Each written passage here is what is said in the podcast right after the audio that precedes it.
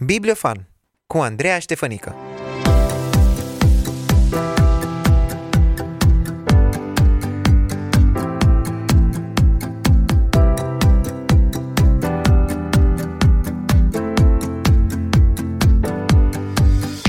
Ne aflăm la jumătatea lunii decembrie și mai sunt exact 9 zile până în ajunul Crăciunului.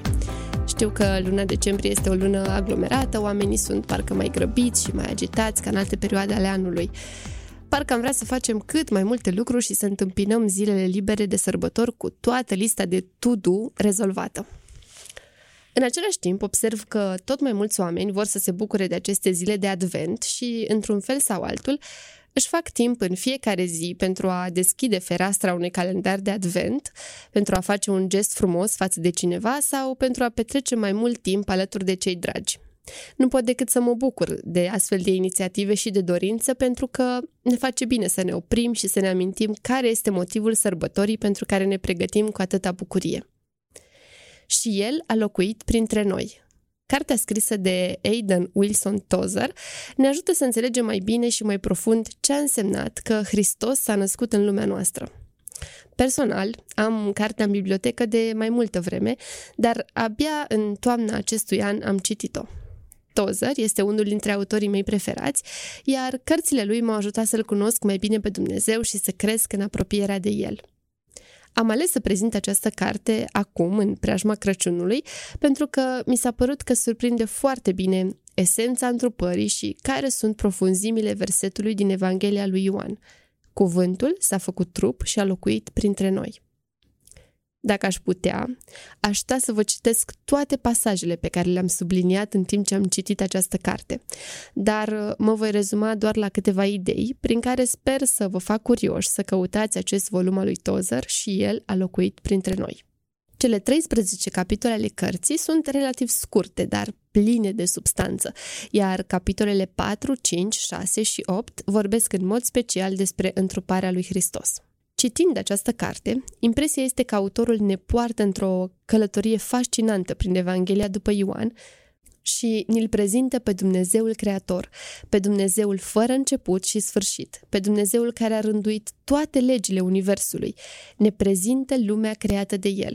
Și după ce în primele 50 de pagini ne ajută să înțelegem puțin din măreția Dumnezeului nostru și ne arată micimea noastră, ne oferă cea mai mare și cea mai bună veste pe care o puteam primi. A venit. Isus a venit. Istoria milei, a îndurării și a iubirii răscumpărătoare se găsește în aceste cuvinte. A venit. Toată mila pe care o poate simți Dumnezeu, toată îndurarea pe care o putea arăta și tot harul răscumpărător pe care îl poate vărsa din inima sa sunt sugerate în niște cuvinte simple. A venit toate speranțele, dorurile, aspirațiile și visele de nemurire care și-au lăcaș în pieptul omului și-au găsit împlinirea în aceste cuvinte. Am auzit foarte mult în ultimii ani ideea că Ieslea nu ar avea nicio valoare și nicio importanță dacă nu ar fi fost crucea. Și da, este adevărat. Hristos a venit în lumea noastră cu scopul de a ne mântui și mântuirea se poate face doar prin jertfa lui. Dar Parcă în perioada asta aș vrea să meditez și să medităm mai mult la ce a însemnat faptul că Isus a venit. Cum ne afectează pe noi, creștinii de astăzi, faptul că acum mai bine de 2000 de ani, Mesia s-a născut într-un loc atât de neobișnuit? De ce a venit Hristos la oameni și nu la îngerii căzuți? Tozer scrie în cartea sa că Isus a venit la oameni pentru că omul a fost creat de la început după chipul lui Dumnezeu, iar îngerii nu. Hristos a putut întrupa pentru că Dumnezeu l-a făcut pe om după chipul său. Și un alt pasaj care îmi place foarte mult spune așa.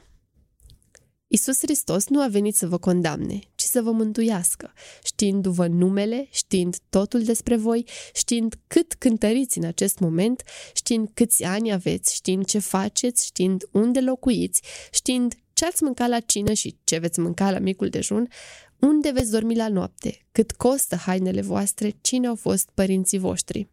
Vă cunoaște individual, ca și cum nu ar mai exista altcineva în lumea întreagă. A murit pentru voi la fel de sigur, ca și cum ați fi fost singurul pierdut. El știe tot ce mai rău despre voi și este cel care vă iubește cel mai mult. Când medităm la aceste adevăruri și ne gândim la cât de mult s-a smerit Hristos, ne putem da mai bine seama de profunzimea sărbătorii nașterii Lui. Noi obișnim să spunem că Isus a părăsit locuința cerească, s-a despărțit de Tatăl și a locuit printre oameni, pe pământ. Și da, El a făcut asta, dar nu s-a golit de divinitate. Hristos a acoperit divinitatea cu o mantie de carne opacă și a umblat printre noi ca și cum ar fi fost om. Și acum o expresie care îmi place foarte mult. Era Dumnezeu în salopetă, trăind pe pământ. Era Dumnezeu, marele artist, creatorul, care a venit să restaureze, să ne dea soluția salvatoare și să ne arate drumul către el însuși.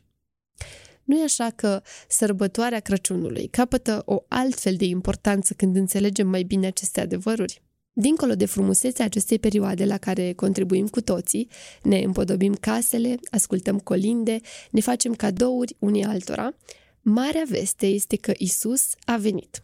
Dumnezeu este cu noi. Când s-a întrupat, El s-a dăruit irevocabil rasei umane. El a venit să ia parte la necazul omului, a venit să ia parte la durerile oamenilor, a venit să le poarte păcatele, întrucât El niciodată nu a păcătuit. Hristos este Dumnezeu umblând printre oameni. Ce har, ce bogăție, ce onoare!